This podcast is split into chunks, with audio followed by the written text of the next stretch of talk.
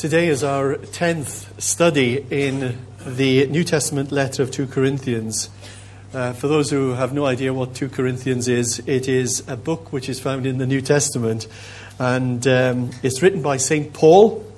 And it was written to a church in ancient Greece in the city of Corinth. And it's called Second Corinthians because it was written about a year after an earlier letter he wrote to the same church. That letter is also found in our New Testament. And surprise, surprise, it's called First Corinthians. You, you didn't guess that, did you? Didn't see that one coming. The seven whole chapters to date that we have been studying over the last nine weeks, Paul has been defending his ministry to um, the Corinthian Christians who said that Paul was a man who could not be trusted. And some of them claimed that he wasn't a genuine apostle. And uh, they attacked his leadership, they accused him of inconsistencies, they impugned his motives, they questioned his credentials. But now we get to chapter eight, and the subject changes. And some of you might say, hallelujah, at last. But then we discover that the new subject is money. Or more specifically, Paul writes to the church at Corinth about an offering that was promised by them to some impoverished Christians who were living in Jerusalem. And for the next two chapters, so essentially this week and next week, Paul encourages the Corinthian Christians to give generously to these poor Christians who were living in Jerusalem. Now, if you're visiting with us this morning, please don't think that we talk about money here every Sunday. That is far from the truth. And we're not the kind of church that has a giant thermometer outside giving us details on how we can contribute to the new roof fund or new organ fund. We don't hold jumble sales or whist drives to bolster our income. And for that matter, we don't even take an offering on a Sunday morning. So please relax. You're our guests, and we're not after your money. But we do think it's important not to shy away from ever talking about money, especially when we come to these chapters. I say this is the tenth in our series, and this is the next chapter that we're dealing with on finance and on this uh, gift to the uh, Jerusalem believers.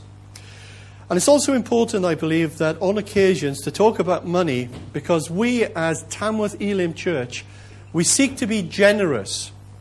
We seek to be generous to our community. We seek to be generous to those on the margins of society. And we support projects in other countries as well, such as Malawi. And soon, we are going to be introducing to you another project that we will be wanting to support as a church, which is called the Be Free Project. And that's for women who have been sex trafficked in um, Cambodia. And we'll tell you more about that in the future. But it goes without saying that if we are seeking to be generous, we need to be practical as well. And Paul's words in these two chapters are very, very practical, as you'll find out. Now, generosity was certainly the hallmark of the church since its earlier days. And Luke provides us with a wonderful insight of what the church, the first church in Jerusalem, was like. Just weeks after the death, the resurrection, and the ascension of Jesus. And Luke writes in Acts chapter two these words. He says that all of the believers were together and had everything in common. Selling their possessions and goods, they gave to everyone as he had need. Wow. How amazing is that? Imagine being a part of a church just like that. And then shortly afterwards, he writes in Acts chapter four, there was no needy persons among them, for from time to time, those who owned lands or houses sold them, brought the money from the sales and put it at the apostles' feet, and it was distributed to anyone as he had need. So this early church in Jerusalem just overflowed with generosity. And they continued over the years the way that they'd started, because later on when Paul uh, met the apostles who were seen to be pillars of the Jerusalem church, people like Peter and John and James, he noticed that that generosity still abounded. And when Paul recalls the meeting that he had with these, um, these leaders of the Jerusalem church, the mother church you could say, um, he recalls this in his letter to Galatians. And he says that he and Barnabas were commissioned to go and take the gospel, the message of Christ, to the entire Roman Empire, to the Gentile world, to the non-Jewish world. And they were commissioned to be those apostles, just as Peter was commissioned to be an apostle to the Jews. But there was one proviso. There was one thing that they asked Paul and Barnabas, and this is what he says in Galatians two, verse ten. All they asked was that we should continue to remember the poor. And Paul adds, that was the very thing I was eager to do. So they're all singing from the same song sheet there. And Paul was true to his word. And during his travels, he encouraged financial support from many of the churches which he founded way out in the Roman Empire, so that they would collect money for these poor, impoverished, persecuted Christians in Jerusalem. And the two chapters that we're going to be looking at today and next week provide us with some of the most important teaching that we have in the New Testament on Christian giving. And Paul pulls no punches here, and we might find his words very direct this morning. And in these chapters, Paul is encouraging, cajoling, challenging these Corinthian Christians to stop dragging their feet and actually to put their hands in their pockets to help out the poverty-stricken Christians in Jerusalem. You see, about a year before that, they'd started an offering going, but then they lost their way and they eased up. We're not told why. Perhaps the Corinthians were saying to themselves, why should we have to provide for other people? We haven't got much money ourselves. Don't know. M- might have been the reason. But if that was the reason for not following through on the gift that they promised, then Paul just pulls the rug from under their feet when he tells them about the Macedonian Christians. And it's all about to get embarrassing. Very embarrassing for the Corinthians. It's also interesting to note that um, Paul never runs down or criticizes one church to another church. He never does that. But on occasions, he uses churches like the Macedonian Christians, the Macedonian church, as a good example, and he holds it up to stir up and to stimulate and to motivate the faith in other in, in, in other churches. So that's a little bit of the background. And this morning, I want us to work through the passage together, and I'll put uh, most of the uh, verses up on screen that we're going to be looking at this morning. So we're going to start, if you've got your Bibles there, please open them. Second Corinthians uh, chapter eight, we're looking at verse one, uh, reading from the New International Version this morning. And now, brothers, we want you to know about the grace that God has given the Macedonian Christ- churches. Out of the most severe trial, their overflowing joy and their extreme poverty welled up in rich generosity. For I testify that they gave as much as they were able, and even beyond their ability, entirely on their own. They urgently pleaded with us for the privilege of sharing in this service to the saints. And they did not do as we expected, but they gave themselves first to the Lord, and then to us in keeping with God's will. Now, I'll leave those scriptures up on screen. There's a number of things that Paul says here which are really, really important for our understanding this morning. The first thing that he says is that these Macedonian Christians that he was holding up as an example, a good example to the Corinthians, who weren't a particularly good example at that time, was that the Macedonians were in extreme poverty. And the funny thing is that when the Bible provides a, an example of generosity, it always seems that the Bible chooses a, a poor person. For example, the widow who put two small copper coins in the offering. And Jesus commented that this was all that she had to live on. Remember the ex-prostitute who broke an alabaster jar of expensive perfume over Jesus as an act of worship. Again, she was not a high society person with lots of money. And now we come to this chapter. It's the Macedonian Christians who have nothing. They live in extreme poverty that Paul holds up as an example of wonderful generosity.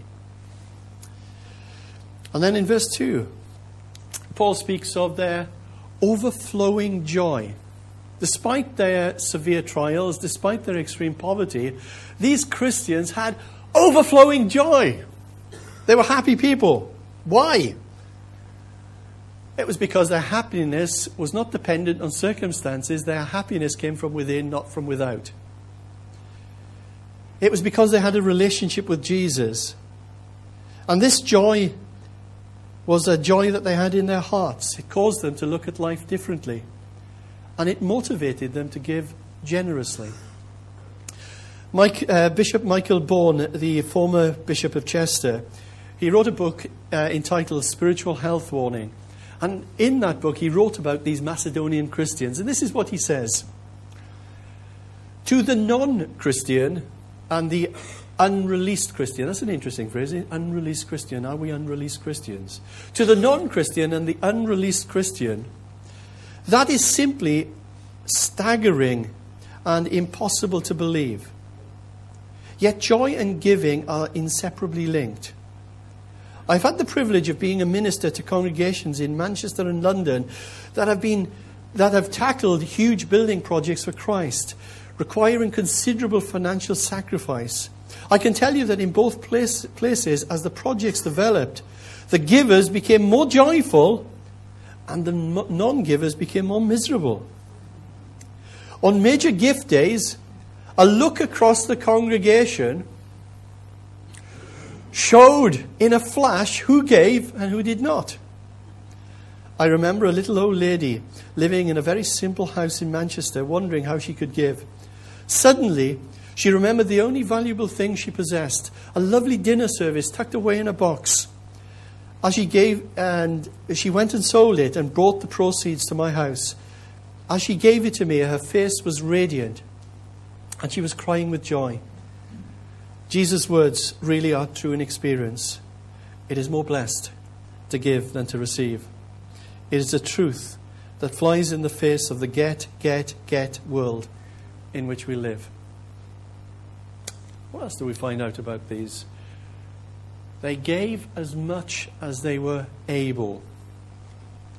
There was no holding back. They were not miserly and mean, but rather they were overflowing and generous.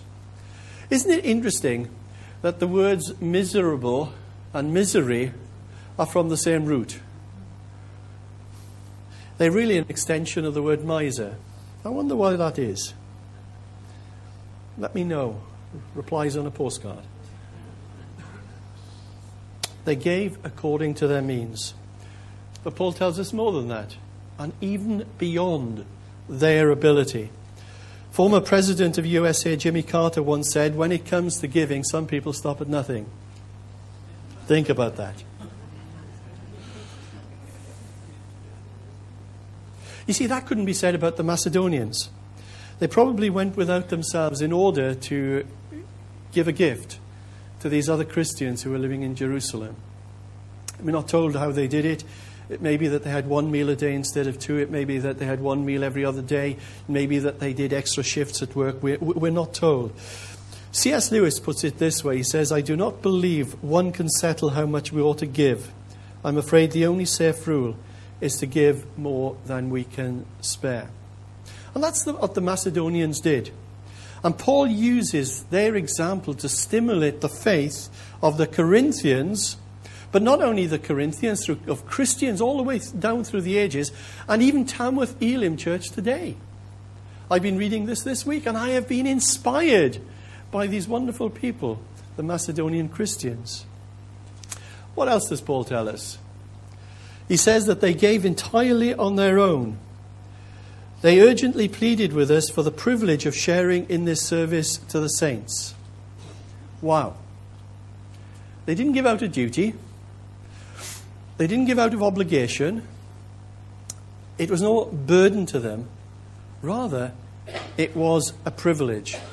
It was a privilege. Someone said that there are three sorts of giving. There's duty giving, which says, uh, I ought to give. There's grudge giving, which says, I, I have to give. But there's also thanksgiving, which says, I love to give. It's a great privilege and a, and a pleasure to do so. And theirs was thankful giving. And they gave out of thankful hearts because they recognized the grace of God, that they had received. It was uh, Martin Luther, the great uh, reformer, who once said that there are three conversions necessary: the conversion of the heart, the mind, and the wallet. And of these three, the conversion of the wallet is the most difficult.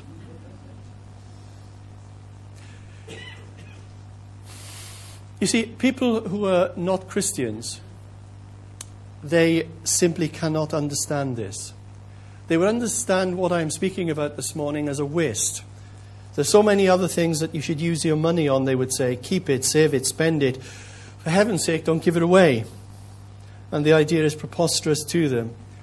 And let's be honest, you know, at face value, they've got a point, because there's nothing so daft, it would seem, at face value, of giving away your hard-earned cash.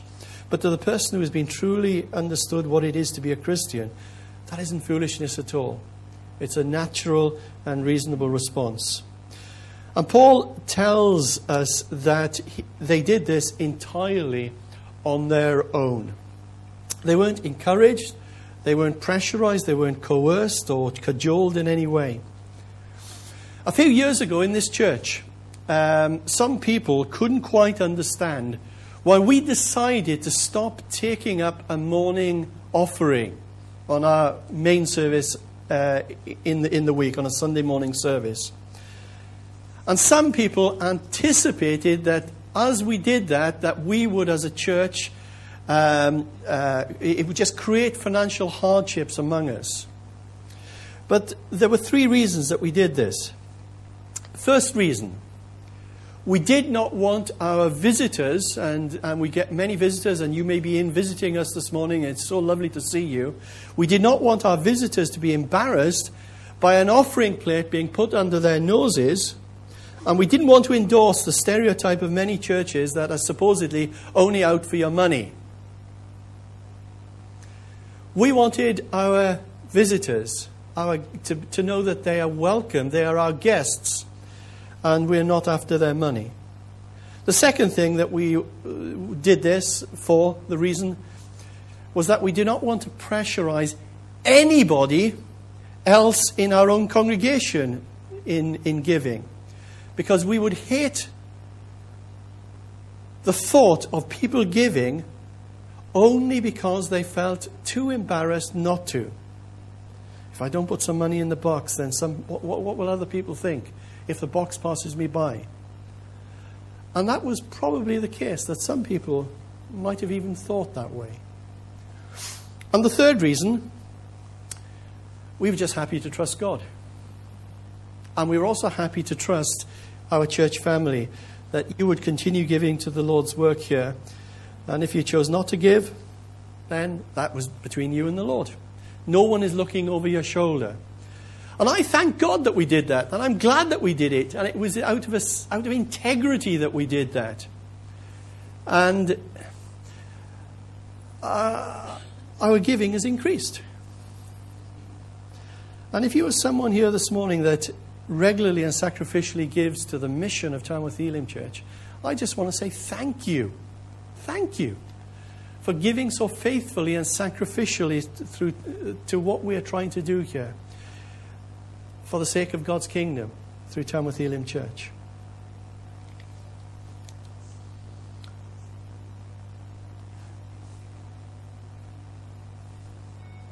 But they gave themselves first to the Lord, and then to us, verse five. Well, that's the key, isn't it, when you think of it? That is absolutely the key. The reason that these Macedonian Christians had such a spirit and a heart of generosity was because they'd given themselves totally to the Lord. Their hearts were surrendered to Jesus, and because their hearts were surrendered to Jesus, money didn't have that same hold upon them any longer. Verse seven. Paul writes, but just as you excel in everything, he's writing now to the Corinthians, just as you excel in everything, in faith, in speech, in knowledge, in complete earnestness, and in your love for us, see that you excel in this grace of giving. Now, you know, I know that Paul has spoken a lot about the things that were wrong with the Corinthian church, but on many levels they were a great church. They were an amazingly gifted church. They were gifted people there. They had spiritual gifts in abundance, and tongues and prophecy and words of knowledge and miracles. They were charismatic in every sense of the word. But Paul also encourages them to excel in this grace of giving. Now, the Greek word for, cra- for grace is charis, from which we get our English word charismatic. And it's interesting to note here that Paul, on four occasions in this chapter, when he is speaking about a monetary offering, he is speaking of the word grace.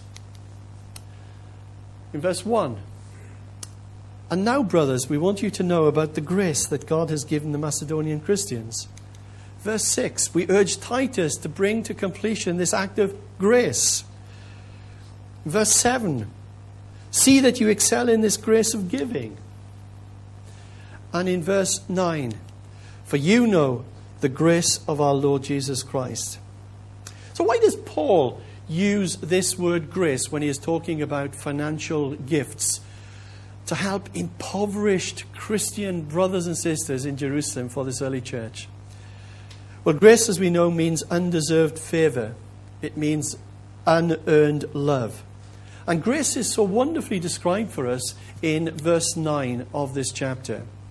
"For you know the grace of God, of our Lord Jesus Christ, that though he was rich, yet for your sakes he became poor, so that you, through his poverty, might become rich." Now, I'm sure that uh, many people who have been Christians any length of time have probably underlined or colored that verse in their Bible. It's one of the great verses of the New Testament. And it's written originally in the context of encouraging people to uh, give generously. And, th- and that uh, verse really is a gospel in a verse. You know, we all love stories, don't we, of uh, rags to riches stories, of those people who have been born in abject poverty. And uh, throughout their life, either through some skill that they had or through some good fortune, they become millionaires. And we love those stories. But Paul is talking here not of a rags to riches story. He's talking of a riches to rags story. When he is speaking of Jesus, how he was rich in that he enjoyed the majesty and splendor of heaven, unbroken communion with the Father, that he was subject to adoring angels, yet he came. He gave that up and came into this world as a babe. He ultimately died upon a cross in the most horrendous, shameful death that there ever was invented by man. Why? So that we might become rich. You see, those who have Christ are the richest people on earth. And you might not have five pounds to your name, but you're a multimillionaire in another sense. And the person who understands grace understands that they, that we owe everything that we have to God. That we ourselves have been bought with a price. That we now belong to God. There's a great hymn that we sing, and we'll sing it later. Final verse, which says, "Were the whole realm of nature mine, that were an offering far too small. Love so amazing, so divine, demands my soul, my life, my all." And in verse nine, Paul is presenting these reluctant Corinthians who are not really wanting to put their hands in their pockets. And first of all, he's holding up Exhibit A, the Macedonians. They lived in extreme poverty, and look at the way they gave. Exhibit B, Jesus himself, who became poor to make them and us rich. You see, the New Testament teaches grace giving, not law giving. Now, you may say, well, what on earth are you talking about, Steve? What's, what's that all about?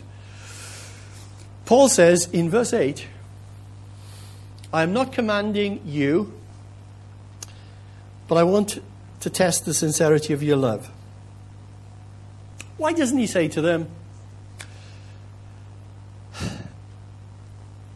"I'm commanding you as an apostle, based on the Old Testament teaching of God's law"? Why doesn't he say to them, "I want you to tithe, to give a tenth of your income"? And the answer for that is that New Testament standards are very different to Old Testament. In the Old Testament, the law required one tenth of a person's produce, of the produce of the land, to be given in support of the Levites and the priests who led the community in worship. An additional tenth of their income was required every third year and placed in local storehouses for the distribution of the poor and needy.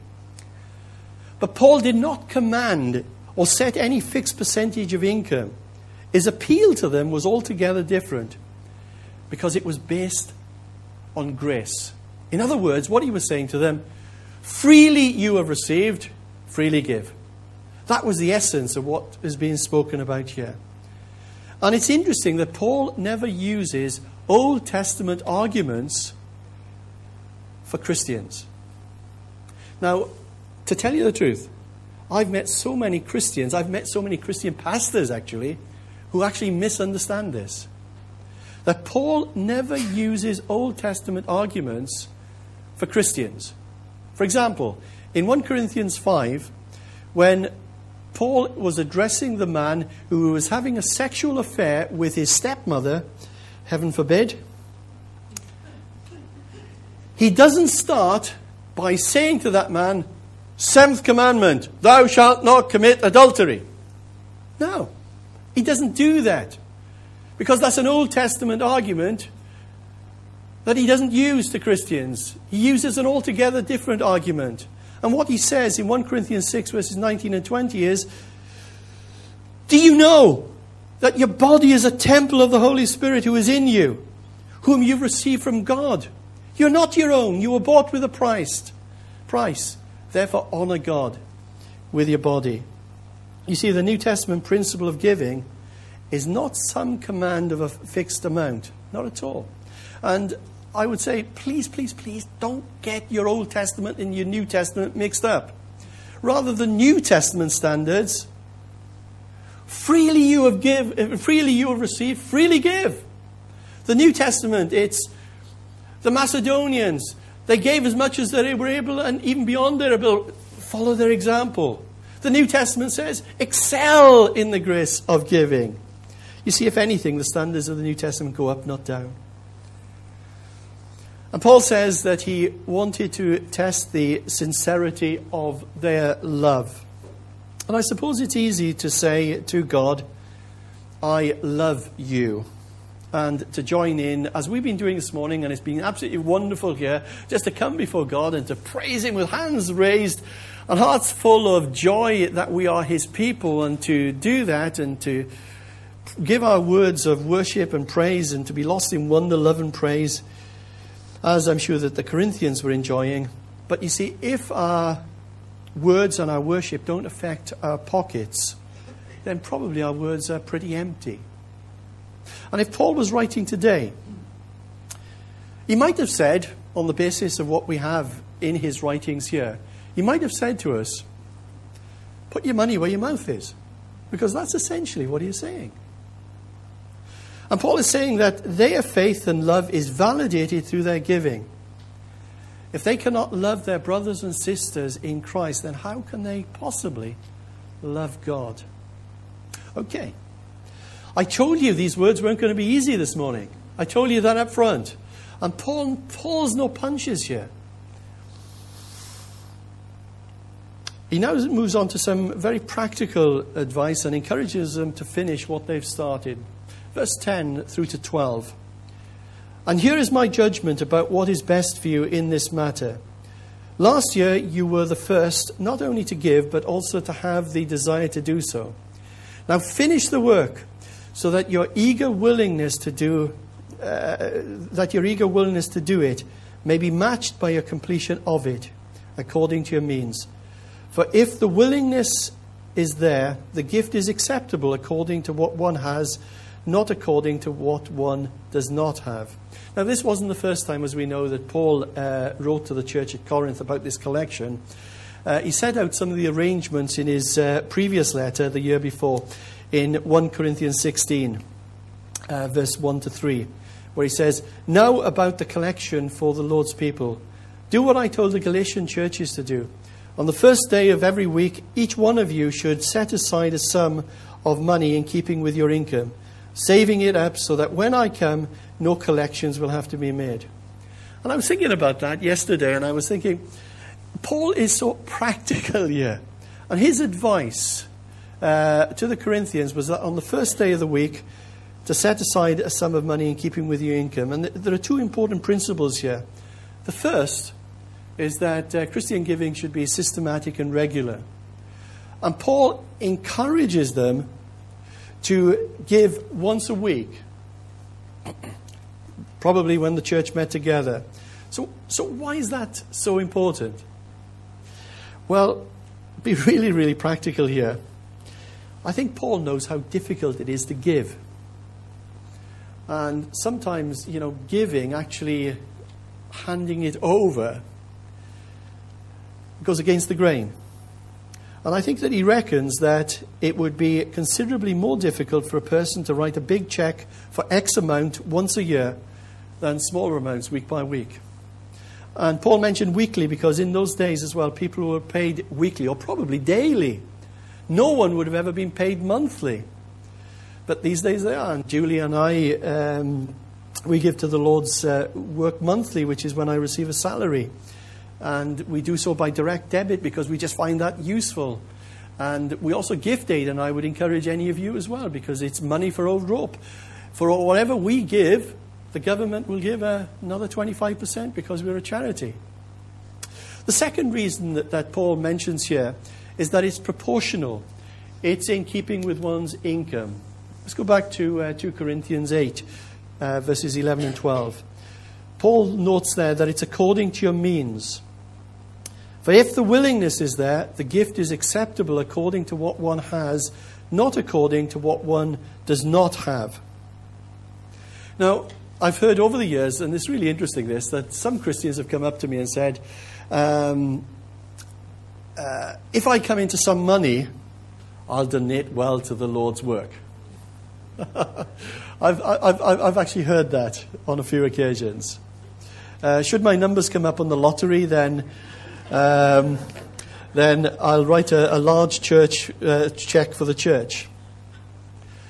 But you see, Paul sort of undercuts that here, and he says that the gift is acceptable according to what one has, not according to what, what one does not have. In other words, God is not expecting you to write checks of hundreds of thousands of pounds if you haven't got it, but just make sure that you do now with what you have. That's his argument here. And what matters most is the attitude of generosity. In one sense, God doesn't need our money. He doesn't need anything. He's, he's Almighty God.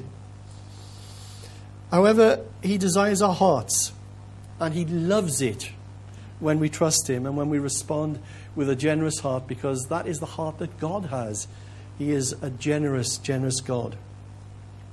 And it doesn't matter if the amount is small, if that's all that we with a clear conscience can can give. It was George Muller, that great man of faith in God, who, who um, um, put all the houses up in Bristol for orphans uh, in the eighteen hundreds. He was the one that said that God judges uh, what we give by what we keep. That's an interesting quote, isn't it? Okay, verse thirteen. Our desire is not that others might be relieved while you are hard-pressed, but that there might be equality.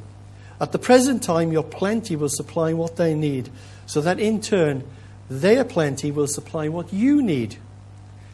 The goal is equality. As it is written, the one who gathered much did not have too much, and the one who gathered uh, little did not have too little. Again, it's another incredibly important principle here, that he has no desire that by their giving that the Corinthians should them, themselves lose out, whereas the, the, the people in Jerusalem, that they should gain. What he is speaking for, no, is, is, is equality here. There was a time, you see, when the Jerusalem Christians gave to everyone as they had need. But now, through persecution and through famine, that they themselves had come upon hard times, and that they needed Finan uh, financial help from others. When Julie and I, and together with our young children, went through theological college, we were blessed by many financial gifts, including from uh, gifts from people who really were not well off and couldn't afford it. And it was very humbling, wasn't it? It was incredibly humbling. And to tell you the truth, some of the people who gave us gifts, because they saw that what we were doing was a, a big step of faith, leaving our home, leaving our jobs to go into college to train for, for ministry. Some of them didn't have two brass farthings to rub together, as they say. And I remember one gentleman, and there were many actually, but there was one gentleman, Graham Way. Remember Graham? Graham was a, um, a part-time car park attendant. And one day he gave me a, an envelope in the foyer just before the, the meeting started of our church in Swansea. And it contained fifty pounds, which was a huge amount of money. And it was a lot of money then, you know, sort of anyway, because, you know, we're talking of the early eighties. And it was fifty pounds, and he, it was fifty pounds that he could, he could not afford. And he and others made those sacrifices. And it was so humbling. These days, thankfully, Julie and I are in a place where we are able to offer financial support to others. And it's, it's, it's not a problem. It's a joy. It's a joy of our hearts. You see, if we regard our money not as our money, but as God's money, it's much easier to hold that lightly in our hands and to use that which God has given us, not as owners of it, but as stewards of it, that we are to give it to others who require it. And Paul, even more practically, he's very, very practical in this chapter. He talks about the details of how this collection is going to get to Jerusalem. And in doing so, he lays down some really important principles for us. And what he does, he, he sends Titus, we've come across him before, Titus and two other Christians uh, with this offering to the people in Jerusalem. Some scholars believe that one of, the, the, of those was either Luke or Barnabas. But there's an important verse in uh, twenty and twenty-one where he says, "We want to avoid any criticism of the way we administer this liberal gift, for we are taking pains to do what is right, not only in the eyes of the Lord, but also in the eyes of men." I quite like the way the Message uh, puts that. And it says, "We don't want anyone suspecting us of taking one penny of this money for ourselves. We're being careful in our reputation with the public as in our reputation with God. That's why we're sending another trusted friend along." You see, whenever money is collected, every effort must be made to avoid accusations of dishonesty. Those who deal with finances must not only do what is right in the eyes of the Lord, obviously, but also do what is right in the eyes of other people. Um, did you, did you know that the first Christian treasurer had his hand in the till? Did you know that? His name was Judas Iscariot. We read of that in the, in, in, in the New Testament. So Paul here appointed three people, Titus plus two others, to oversee this offering. And in our church, there will always be, on a Sunday morning, two people who will count the offering from the box at the back. And that's not because uh, we're questioning the trustworthiness of any of our co- counters, of course not. But it's to avoid any possible criticism. In the Elim Church here in Tamworth and our, uh, our linked community charity, the Manor House Charity, you have to have two people, not just one, to sign any cheque. If you're doing an online payment, it's two people who have to do that. Uh, and by the way, the two people can't be Dan and me because we are, we're family. So it has to be separate people. In addition to this, our accounts are audited annually, so anyone can see the books. Every year we hold an A G M so that we are fully transparent with all of our finances. And anyone who's a part of our church family, we don't have a formal membership, you can come along at that. And I would actually encourage you, please don't take the night off when we host this meeting. I know that some people do that. They, oh, I, I, I don't want to talk about all that stuff. Please do. It's really, really, really important that you're there. And I think that the eldership team make an absolutely amazing job. And we need to be accountable to you. So, so it's something that we, we need. We need your presence. And I would go as far as to say that it's your responsibility to be there. Lots of practical stuff this morning. My word. You know, so when we sort of take this scripture written two thousand years ago in its original context and then think about it a little bit, the amazing spiritual principles that it has for us today is quite astonishing. Time's gone. Let me finish with a quote. Great quote from Rick Warren, pastor of the Saddleback uh, Church in America. He says this: "Every time I'm generous, it makes God smile. It brings happiness to the heart of God. Every time I'm generous, God goes, 'That's my boy, that's my girl.' Like father, like son, like father, like daughter, God loves it. Those of you who are parents, are you happy when your kids learn to share? Of course. Does it bring you pleasure when you see your children being generous? Of course it does. And God is the same with you. It makes God smile when you are generous." Amen.